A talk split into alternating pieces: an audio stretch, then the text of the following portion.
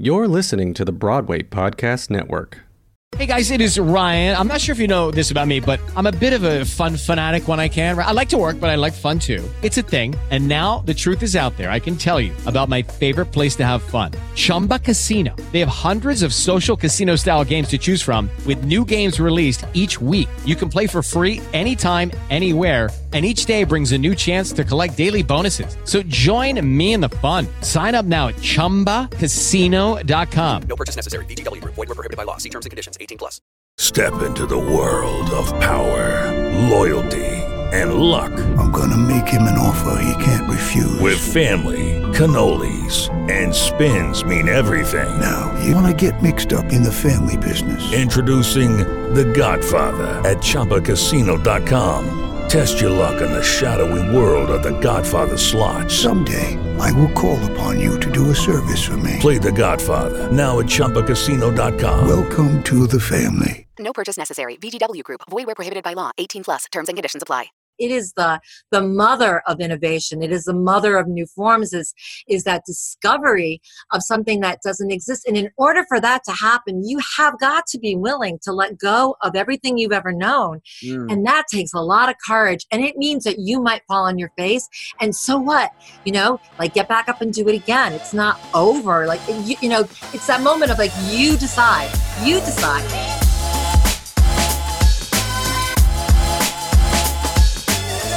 Hello and welcome to another episode of Audition Secrets. I'm Justin Guarini and you are listening to the behind-the-scenes podcast for nailing more auditions, booking more jobs, and having some great conversations with some really, really outstanding people in the entertainment business. My guest today is Michaela Murphy. She's a writer, a playwright, a storyteller, a teacher. She's also the director of education at the Bucks County Playhouse. She has a whole unbelievable list of credits.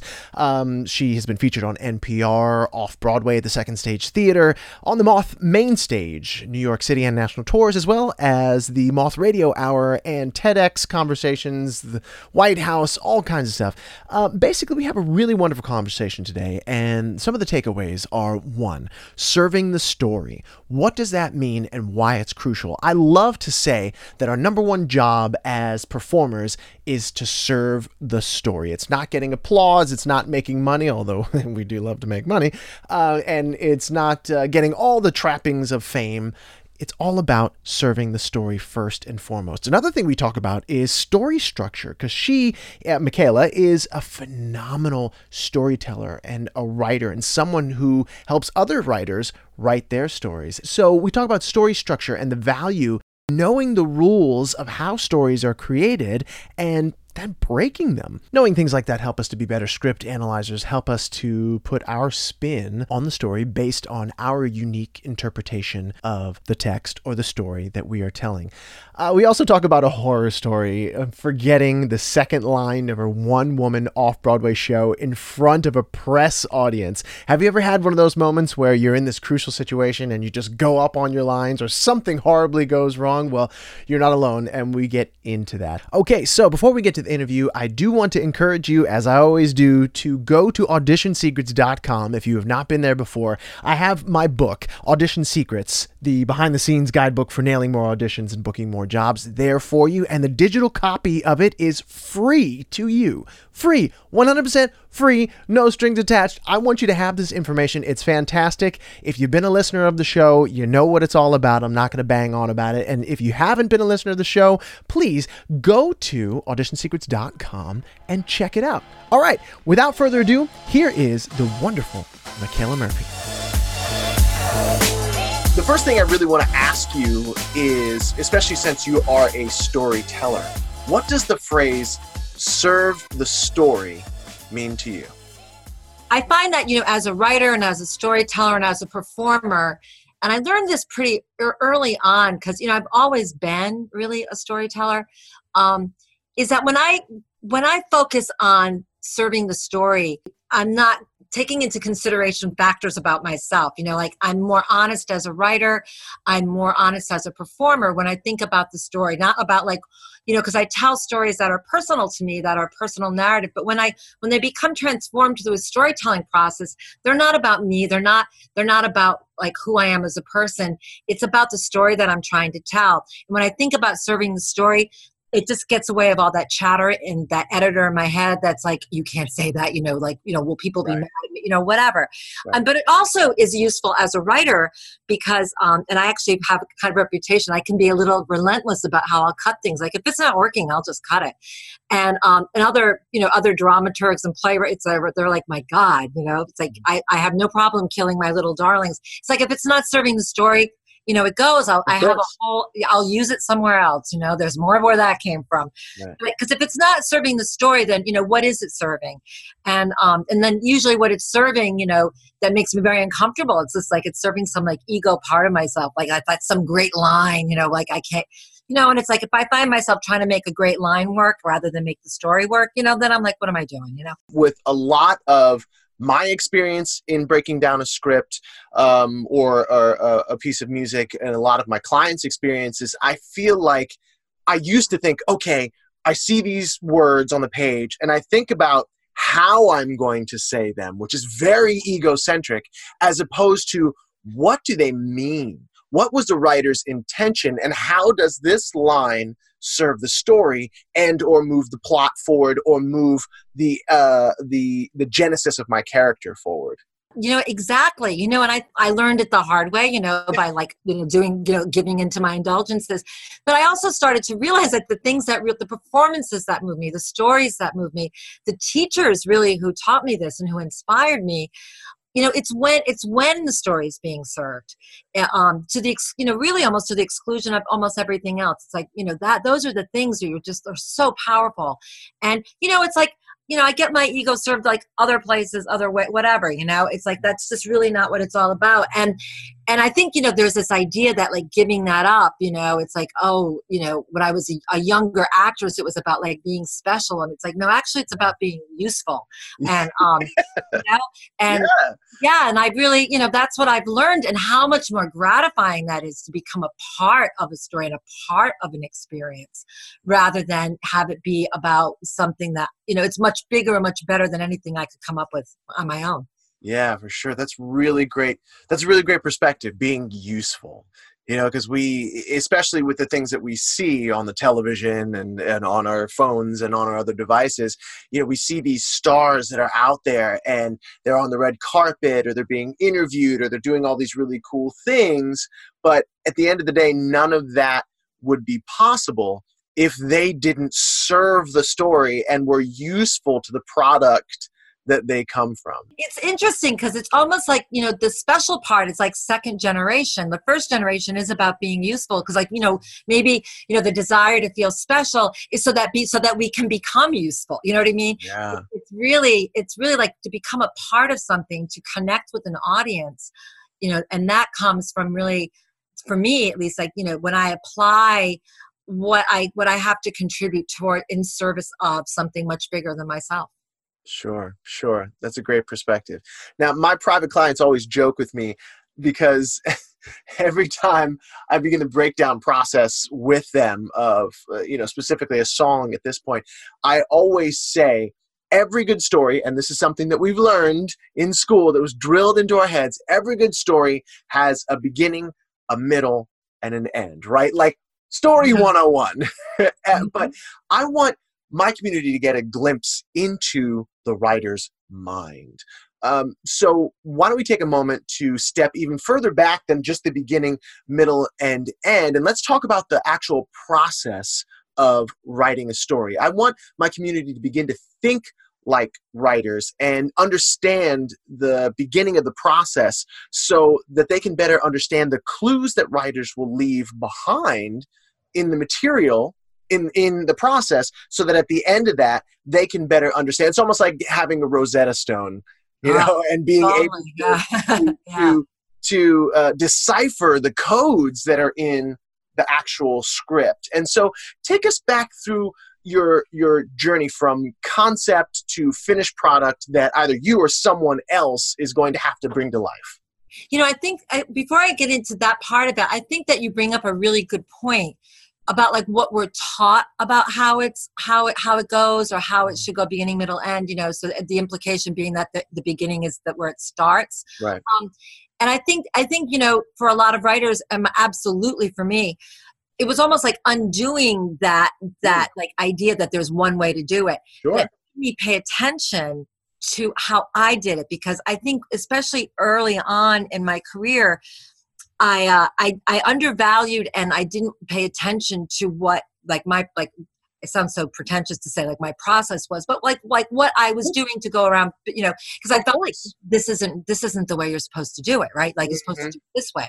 Mm-hmm. And then realizing the value of it and starting to recognize this is the way that I do it. And, and then hearing from other writers is there was as many different processes and ways to do it as there are people who are doing it. But I think that the undoing, this idea that there's a way, sure. and that when we learn in school, that this is the way, or get kind of separating or detaching from that idea of a beginning, middle, and end, because the outcome, the end product has a beginning, middle, and end. But for me, actually, it starts with the ending. The ending will just come to me, and when an ending comes to me, I know that I suddenly see the whole story.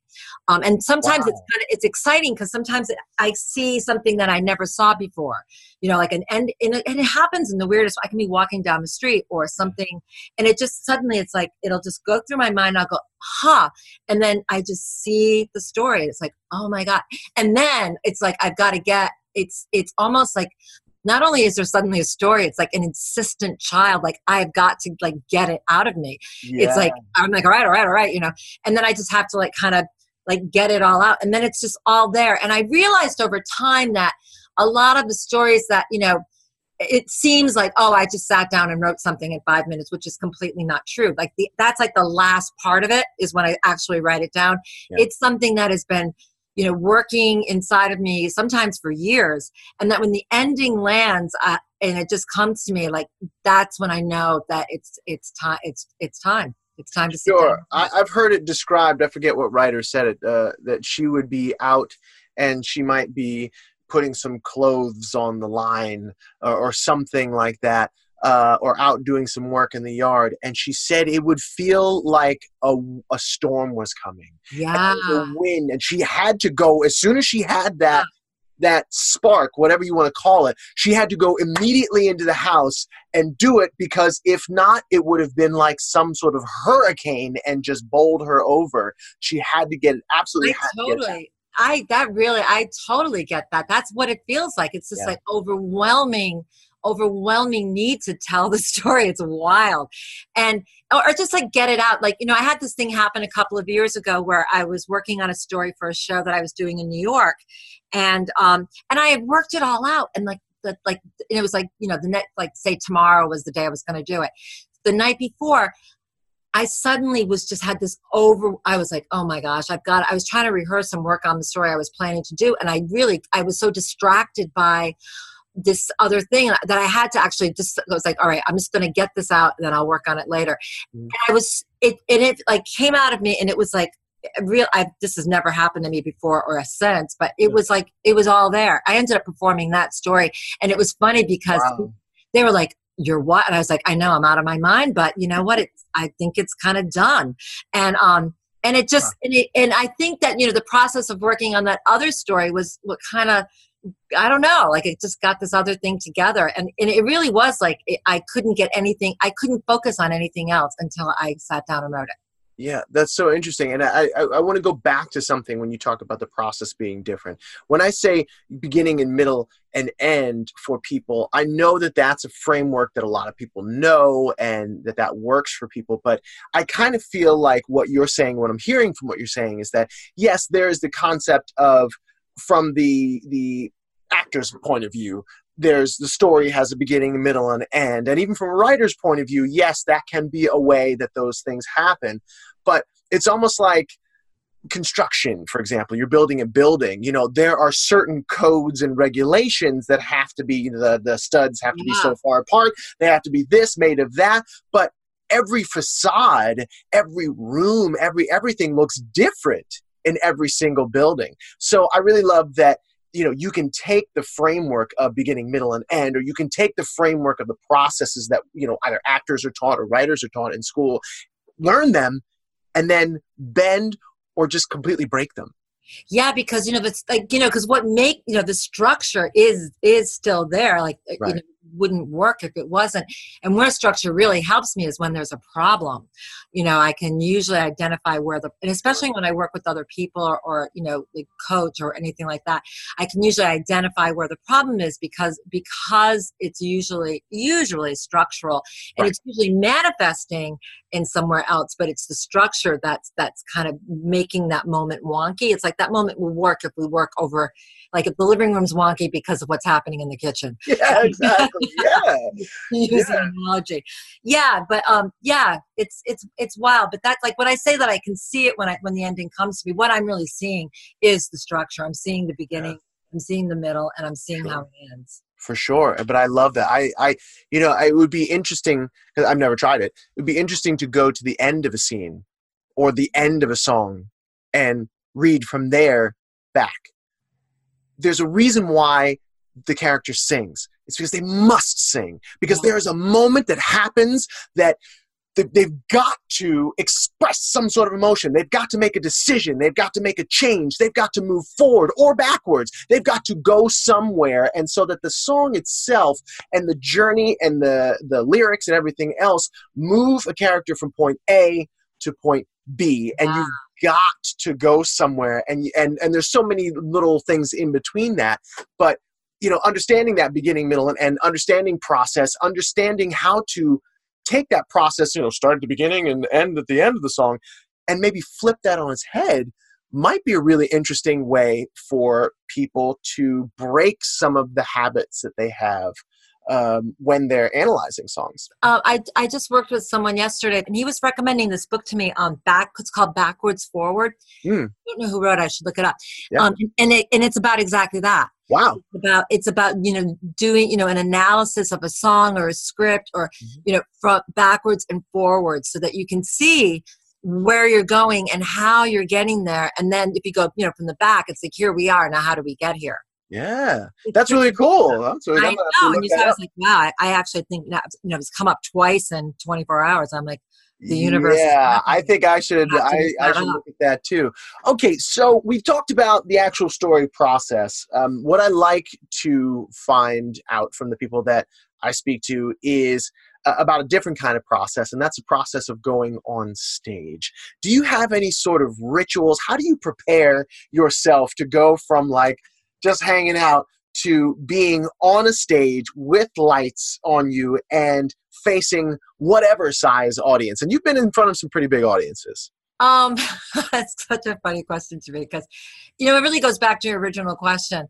You know, I've kind of done it all, you know, like I've like spent weeks in a high state of anxiety about a performance, you know, especially when I was younger, you know, I have like thrown up, you know, it's like, this is not sustainable. Like, what am I, you know, the minute I walk on stage, it's all fine. I kind of paid more attention to that moment, you know, it's like, so why is this different? And it really is about, because I have a job to do and it is about serving the story. And when I remind myself that is why I'm here, and that it's just not about whether I fail or succeed. It's not about whether I, you know, it's like if I serve the story, like the rest of that is just like such a non-thing. Yes, that's a victory. Yeah, it's like that, you know, and so, you know, the ritual that I do is I remind myself that, like, you know, that I want to be present to experience what's actually happening and experience the audience because, you know, here's the other thing that started happening to me, and this took me years to get to this point, but it's really, you know, really was the game changer for me, was when I really let the audience start, really keyed into my audience and listen to them. It's almost like they're telling the story with me. You know, it's like they tell me how to tell the story. So that the story's sort of happening in that space between us. And like, I can't tell it without them. You know, otherwise it's just like me hanging out in my living room, you know, like, sure. And that's really, you know, and it's that unknown that I think what, you know, used to like incite all this anxiety and fear was that it's an unknowable thing. You can't possibly know how it's going to go until you're in the moment. And you know, to be present in that moment is such an exhilarating thing. And to, you know, and I remember it was like this amazing experience to just not know and listen to them. And then it really was like, it was almost like an out of body thing. Like I couldn't even tell you what I said or did. Mm-hmm. We did it together. And it really was this amazing thing. Yeah. So tell me, do you have, because when I think of listening to the audience, there's got to be a balance there, because some people would take the idea of listening to the audience and it becomes a self-conscious sort of mechanism. Oh, yeah. What are some of the clues or cues that you look for or listen for, and how do you listen to an audience and tell the story with them? Because our audiences can be like another cast member, right? Yeah. How do you strike the balance between listening to them but making sure that you don't tip over into I'm waiting for laughter, or I'm waiting for this, or if I don't get this, I don't get that? How do you keep that balance? You know, it really is a balance. It's a really good word, because you know, I have like the mastery over the story. Like I know the story I'm going to tell them. I have an idea, you know, and I not even more than an idea. I know the beats that I need to reach. You know, right. I know where this is going. I know, you know, but like how high I take it and like what the pacing is, it probably has more to do with the audience. And the bigger the audience, you know, certainly the harder, and that's like really where technique comes into it. Mm. And I'm sure you've had the same experience. The best way I can describe it is like having a big mind. It's like I'm thinking about the whole thing, you know, this whole space in front of me. But I'm not thinking of it as being big. I'm thinking of it as being very personal and like as one. I sounds so weird. Oh, that's okay. But sort of like just there's like a stillness about it. It's like a stillness within me. It's like I'm not listening to what's happening. You know, my head. I'm not thinking. It's like being present. So like it's about I guess what I'm really listening for is the timing. Like that's really it. Like you know, they're not gonna. I know what I'm gonna say. You know, I might be inspired to say something else, and that happens in that space all the time. Where I'm like, oh, by the way, I'll go off book and just kind of come up with something. Yeah. You know, but it's really because it comes from them, though. It's like I'm listening, and I've had this experience, you know, for about the last 15 years working with private clients, and I started to realize that really. That if there is like a specific gift around storytelling, it's more about, I think what it really is that I'm a really good listener. And, you know, which is such a weird paradox. It's not so much about telling, it's about how I listen. Well, it's a conversation. It's a dialogue. You know, whether you're doing what you do, storytelling on stage or coaching private clients or helping CEOs do what it is that they need to do in the space of delivering information, it's a dialogue. And it's no different for performers, because when we walk into an audition room when we're on a stage, that's a dialogue with our audience, 100%. And so being able to listen, being able to, like we said, remove that ego, remember that, okay, this is an intimate space, whether I performed at the Muni in St. Louis, which is like 11,000 people in this massive outdoor theater. And yet, you know, we have these huge stages where literally you have to run across this stage in order to be able to do your exits or make a, God forbid, you'd have to make a cross, because this thing is like a football field long. But there is an intimacy that comes with coming to the front of the stage. And even though the people up top can only, you know, you look like that big to them, there is a way, like you said, with technique, when you remember that it's a dialogue, when you remember that you are there to serve the story and be present in the moment, that you can make that 11,000 space. And I'm sure you felt the same way. You make that huge space feel like it is a living room. A question I like to ask performers is, have you ever walked out of an audition room and said something to yourself like this? What just happened? That was terrible. I feel so unbelievably confused right now. Well, believe me, I have walked out of audition rooms and felt the same exact way. And one day I just got tired of it, and I started doing research, talking to my coaches, and asking myself better questions, and finding a better way of going about auditioning and trying to make it fun. And guess what? I found success.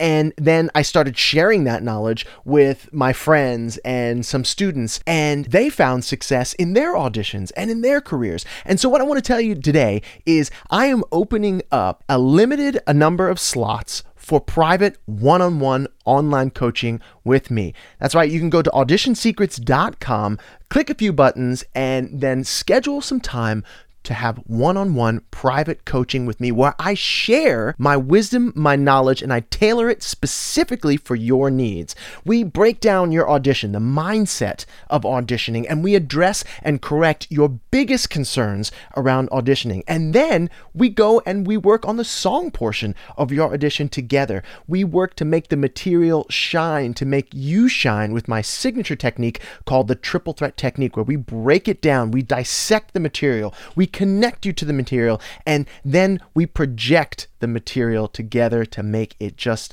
shine, to make you look awesome, to make you feel awesome. It's 60 minutes of fun, growth, and just an awesome time. And I want to get you results. And I've gotten results for some other people. Jenna Propato, Mia's mom, said, my daughter got a bigger part than what she auditioned for. Every session brought more and more value. My daughter found Justin exciting and exuberant. Everything was valuable and fun. She got a bigger part than what she auditioned for. Or there was my other student, Leandra Hill, who said, great audition guidance. I'd work with Justin again and again. Rather than highlight my weaknesses, Justin gave me the tools to address them. Being coached by him is like working with your favorite mentor. He's a great communicator, efficient and kind. I'd work with him again and again. And you know what? I'm just so grateful to Leandra and to Jenna and to Mia. I love coaching. I love seeing the light bulb go on above students' heads. And I would love to have the honor and the opportunity of coaching you through your next audition and any audition you want me to coach you for. You know, and to go back to the your original question, because you know, as we're talking, there are things that you know, I'm usually pretty quiet, you know, which is amazing for me. Before, you know, it's I'm not obsessing about what I'm going to do, but there's a stillness to it. It's a reverence. It's I don't want to create a lot of chaos in my head because I know that there's something that I'm about to do. Yeah.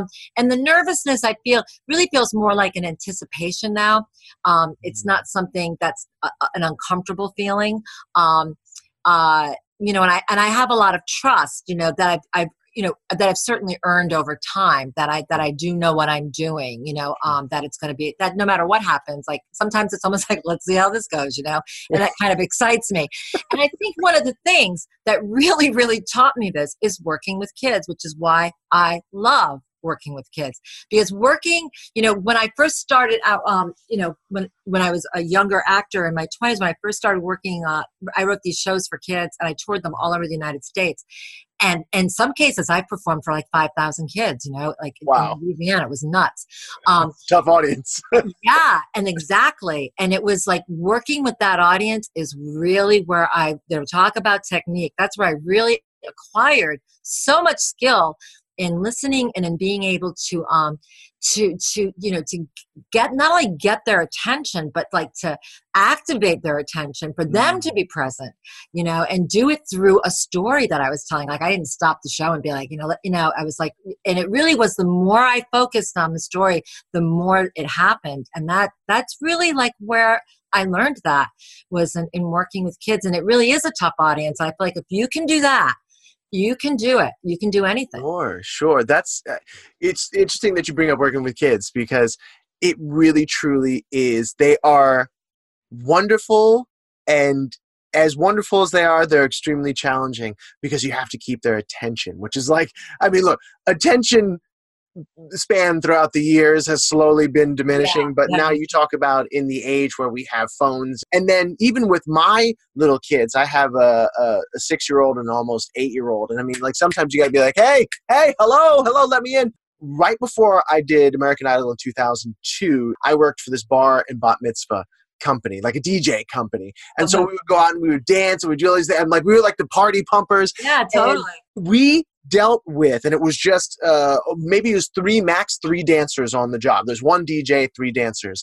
And we managed the kids for the party so that the adults didn't have to be, you know, because they've spent a ton of money on this thing. Kids had a great time and got dancing and got out of themselves. And at 13, it's the hardest possible age. Yeah. And that was and that's it. You nailed it right on the head. If we could impress, keep the attention of, and entertain 13-year-olds, we could do anything. Done, right? Such a great proving ground. it really is, eighth grade. I love eighth grade, because they really they tell me if the story's working, because if it's not working, they're gone, and right away. Yeah. Note to self, look at that moment, because obviously there's a problem. Yeah.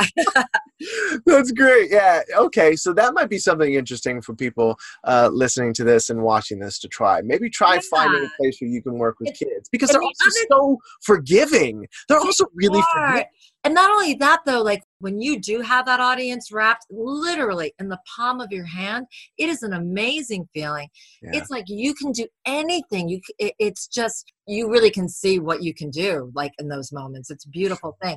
And the other thing that I was reminded of is that I once was asked, it was the very first Moth benefit. This was years ago. They started in New York City. It's a storytelling show where they ask, have real people, real stories from all walks of life, really interesting people, or, just people who have interesting things who they have stories about.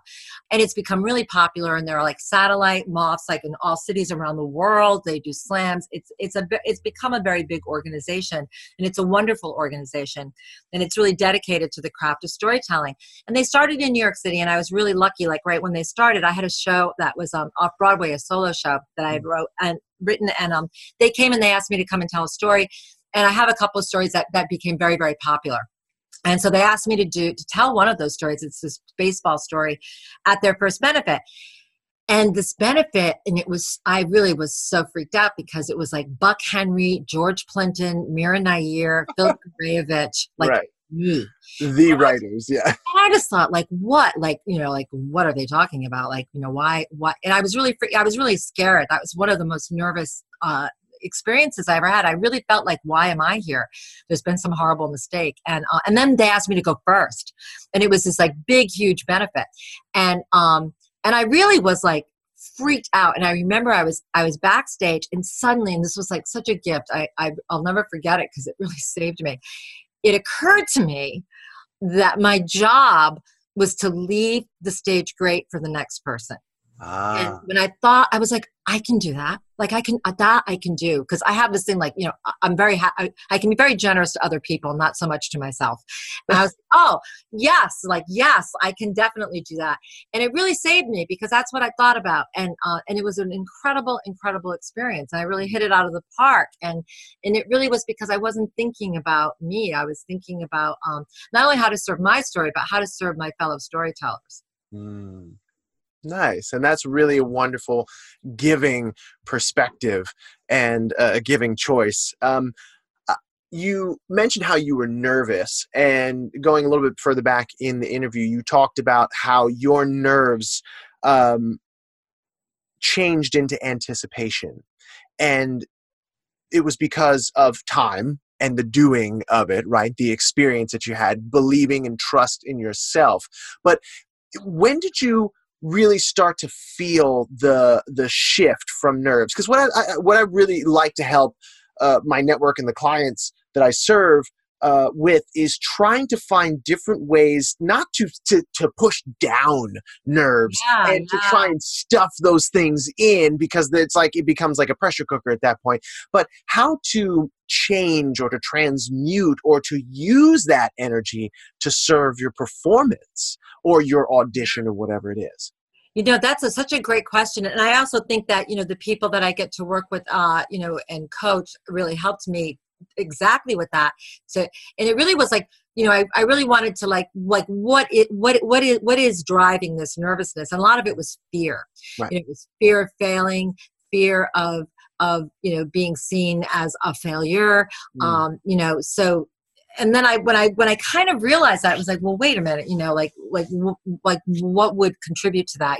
A lack of preparation perhaps, or those things. And I think that there was this, because of that, and and part of it too is just, the equal odds rule. The more I did it, the more I started to really focus on this, and it was also kind of a willingness to fail, if it makes sense, It's it's going to be okay, and that generosity. I feel if I watch somebody else, it's it's okay. And I did have this moment where I was doing this thing, and I tried something and it didn't work. And I remember like my agent was there and I walked off stage and everybody was like, how are you? And I was like really excited because I knew what was going to work. Yes. Because it failed, I was like, oh my God, I got it. And I was kind of like, oh yeah, I know that sucked, but I got to go home. I got to go write this out, you know? And so I remember that. I was like, oh, like, you know, my big fear actually ended up being this huge gain. And I think where it really, really shifted for me was, into that anticipation was, I guess a willingness to fail. It's going to be all right, you know, especially if I get right back up and do it again. Yeah. And also this idea that, you know, that tamping down of fear, it's like, okay, you know, like that becomes such a waste of time. It's like, you know, you can come with me, but you're not the star of the show. Like, that's how I kind of think of that. Like, you can totally stand with me. Way of putting it. You can totally be freaked out. You know, I'll even like talk about it. Actually, I'll even give you a little cameo. Yeah. But you're just not going to run it because you really just don't have what it takes to run it. Yes, a great perspective. And that kind of shifted it because it was like, you know, I was like, all right, so I'm not actively trying to like get rid of it. I'm trying to like engage it. And, you know, and then also just like experience, you know, like really starting, like what would it look like if I actually started to become, you know, my own champion and like, you know, get behind the fact that I actually do know what, you know, that what I'm doing, like I have a lot of experience in this and I'm compelled by it.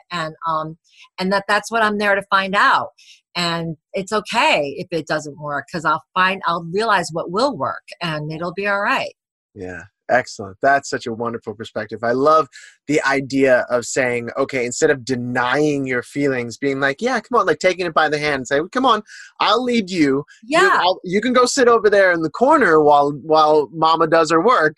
Yeah. You know, what's the real irony was, you know, I have friends who call me to ask me to do that. Like, you know, can you talk me off the ledge? And I'm really good at it. And they're like, myself, I'm like, you know, can I please, I'm begging you, Michaela, like, please show some compassion this way. And I started, you know, thinking like, what would it be like if I applied like, you know, these pearls of wisdom I give to everybody else towards my own work. And of course, it was the thing that changed it, you know, and, you know, like that some of the greatest moments I've ever had of those moments of being alive when I actually had, you know, I don't know what to do. You know, most people aren't willing to be bad at something long enough to get good at it. That is so true. And it's really something that I'm really been working on a lot, like in my classes and stuff, because I really believe this. Like it is the mother of innovation. It is the mother of new forms is that discovery of something that doesn't exist. And in order for that to happen, you have got to be willing to let go of everything you've ever known. And that takes a lot of courage. And it means that you might fall on your face. And so what? You know, like get back up and do it again. It's not over. Like, you know, it's that moment of like, you decide how this is going to go. Is this going to be fun? Are you going to have this great moment of discovery? Or, you know, are you going to use this as a tool to beat yourself up with, which is such a freaking waste of time because you're missing the message. You're missing the gift, you know, right. And that's, you know, like, that's why I go up on stage to see like, you know, what, like, let's see what happens.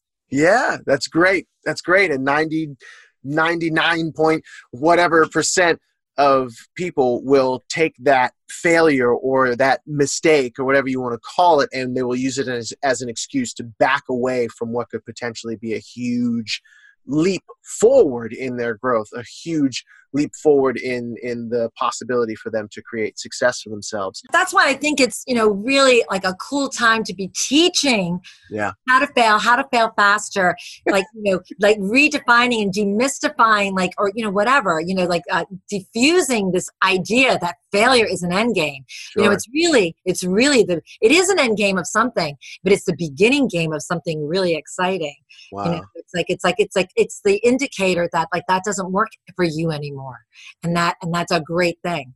Yeah, that's a beautiful thing. Now, speaking of failure, when you have gone on stage or if you have ever auditioned, I love to get people's horror stories. Have you ever had a moment on stage when you're telling your own story or somebody else's story or in an audition or whatever, where something has gone so significantly wrong that for a moment you think, oh my God, what am I going to do? Have you had one of those moments? Oh, and how did you get out of it? One of those moments, like almost every time. I do have a funny story, because so when I had my off-Broadway show, which was at Second Stage, and there was like press week, and it's like New York Times and blah, blah, blah, and it's a solo show. Yeah. Nowhere to run, nowhere to hide. I'm like looking right at the audience, here I am trying to connect with, and they're all sitting there with like, this is like, before tablet, they're all sitting there with like notepads and pens, like in the front row. So like that notion of like, people will be judging me. It's like, yes, they will be judging you. And what they decide will be determine the success of this show. It's like, there's no getting around it. So, I had like my game head on, I was getting up. So it's press week. So it begins like, we have a Tuesday night performance. It's going to go all the way through to opening at the end of the week. So it's Tuesday's performance. I get up on stage. I say the first line of the show. And then I just went up. I had no idea. What came next. Like my agent is sitting there and I see everybody just sitting there. And like, like I breathe and it was almost like this willful part of myself. I could feel it was like, I'm not letting you know what it is. And I just stood there and I was like, and it wasn't coming. And it like went past that theater time of like, she's coming. Everyone's clenching. Yeah. It was like, so I just was like, I did the only thing I could do. I just started laughing and I said, oh my gosh, I totally forgot the next line, which is pretty weird because I wrote the play. And then everybody kind of laughed and then I had it and I was like, oh, I know. And then I went on. And then I went on to have like the best shows. Like that was one of the best shows I ever had because it was kind of like, well, I just like committed like basically career suicide. Now we only can go up. And I kind of felt like the worst thing had happened. And so I was like, well, that's done. And I just had a great time. And and like the show got great reviews. It actually, God knows what happened, but it just totally worked. And that now when it happens, I just kind of breathe. And it comes to me much quicker. But I don't have the same kind of fears that I had when I was younger. They really have definitely shifted. And, you made me think of this because I was like, what shifted? And I think, I shifted in my life. Like I went through a really serious illness about 20 years ago where I almost died and I ended up not dying. And, after that, really like, the rest is a luxury. Like it was like this weird, like I don't worry about things the way I used to. I still worry about things, but not the way that I used to. Like it really is all it's all a gift. It's like I'm lucky to have such problems, and it's not that they don't mean anything to me. They just don't mean more than they should. Yeah. So really, that illness. It's so funny because. There are those moments, whether you call you think it's a failure or a mistake, or there are these illnesses, or for me it was working really, really hard for this huge Broadway show, and the people wanted me to. They made me come in 6 times, and they put me through all my paces, and I had to learn 20 songs and all this time. And then at the end of it, they were like, "No," and they walked away. And I was like, wait, but why not? I mean, I can deal with no, but why not? It's those moments of failure, those moments, quote unquote, failure, those big things that happen in our lives that tend to shift our perspective and say, okay, what's really important? What really matters to me here? And what do I really, is this it? Is this my life? Whenever I have, left the terms of my success or how I'm doing or my worth up to, other people, that I've given away all of my power. Yes. And that's, awards and recognition. Say it again. Wait. Say that again. Say it again. Just please say it again. That whenever, it's up to someone else to like assign me an award or a grade or praise or recognition or whatever, I've given away all of my power, and it will never be enough. Let's be real, right? Yes. And it could never possibly be enough because what I've denied is I've really denied myself the opportunity. Like when I said, you decide, it's like, no one will, I was a great agent who said to me, no one will ever know what it took for you to do this. No one will ever know the challenges that you championed on your own behalf to bring something to life. And if someone else doesn't recognize it, which is absolutely possible, that does that deny the experience or the work? So it's like, you know, leave some for yourself. Like, you decide and you give it to yourself. Because if you don't give it to yourself, like, that's the cake. The rest is the icing. And that to me is what creates a career of longevity and not a career of rejection and wanting. Right. You know, something that it's self-sustaining. Like, you're an artist. There's something you're expressing, and you've got to be there for yourself and be your own champion. Absolutely. Because if you're not, you know, it is like just what you said, but why am I doing this? Am I doing this for praise, or I should just go buy some gold stickers because it's easier. It's much easier. You can give yourself all the gold stickers you want. And you know, it's so funny that it all comes back around to that first question I asked. We're serving the story, right? Because when we really take that focus off of ourselves, off of getting applause or awards or gold stars or whatever you want to call it, you know, people, fans, whatever it is, when you take that and you put the energy on serving the story, and through service of the story, you really truly find out more about yourself. Through really delving into the experiences of a character in someone else, you really end up finding out so much about yourself and what does and doesn't resonate. And you begin to become a stronger person, a more defined person.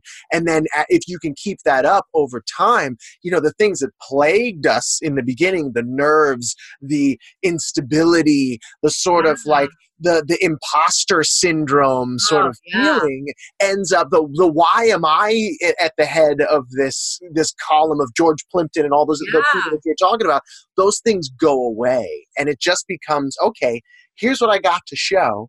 I'm proud of it. And if you want to get on board, great. If you don't, hey, I love you. Have a Coke and a smile. And you know, and I'll talk to you soon. It puts you more in a position to be generous and, you know, and have generosity towards like the decisions that most likely have nothing to do with you personally about why you are maybe not the person to serve the story at this time, you know? Right. And it makes me have more compassion and also just like, you know, instead of like, you know, there's nothing in that black bag for me, it's like there's another black bag, you know, with something in it for me. And like I you know, if I keep obsessing about that other one, you know, it's just like it's really truly a waste of time. Right. Okay. So I want to ask you one last question, and I love asking people this question because you get all kinds of interesting answers. What is the one thing that you wish every musical theater performer who's trying to make it to the top of, you know, the mountain they call success, what is it that you wish they knew? I mean, I think it does, you know, maybe it does circle back to what we've been talking about. Like, I wish they knew how much personal agency they had. You know, a career isn't something you're given. It's something you make. It's something that you strive for, but that you have so much more power over it. It's not something that's going to happen to you. You make it happen. And I think you make it by being generous and being useful, you know, towards the story, towards your fellows, and with great compassion and heart. And it'll come back to you a million fold, you know. And I wish people knew that, you know, when they put that out on stage, you know, we can feel it as an audience and see the beauty of that, and that there's just nothing better than that, and that it might not get the recognition that it deserves, but that's not really what matters. You know, what matters is that moment that we shared where there was a real truth being revealed, and that's amazing. Well, that's a wonderful way to end this interview. Thank you so very much for your time.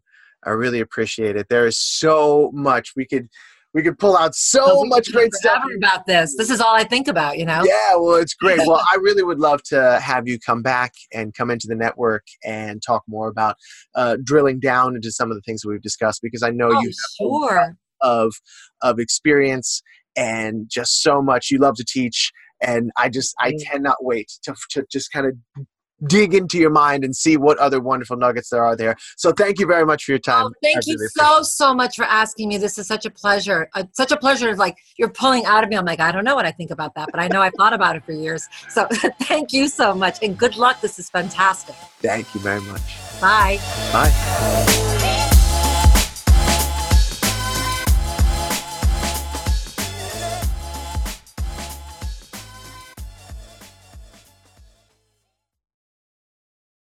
Hey, it's Leslie Odom Jr. here on the Broadway Podcast Network to tell you about the RISE Theater Directory, a program of Maestro Music. RISE is a national online resource designed to connect and empower backstage and administrative and creative theater professionals from underrepresented backgrounds. If you work or aspire to work in the theater community, this can help you find your next project. And if you hire theater professionals, search the RISE Theater Directory to find your next team. Create your profile now and get more information by visiting risetheater.org. That's theater with an RISETHEATRE.org, because only together we rise. It is Ryan here, and I have a question for you. What do you do when you win? Like, are you a fist pumper?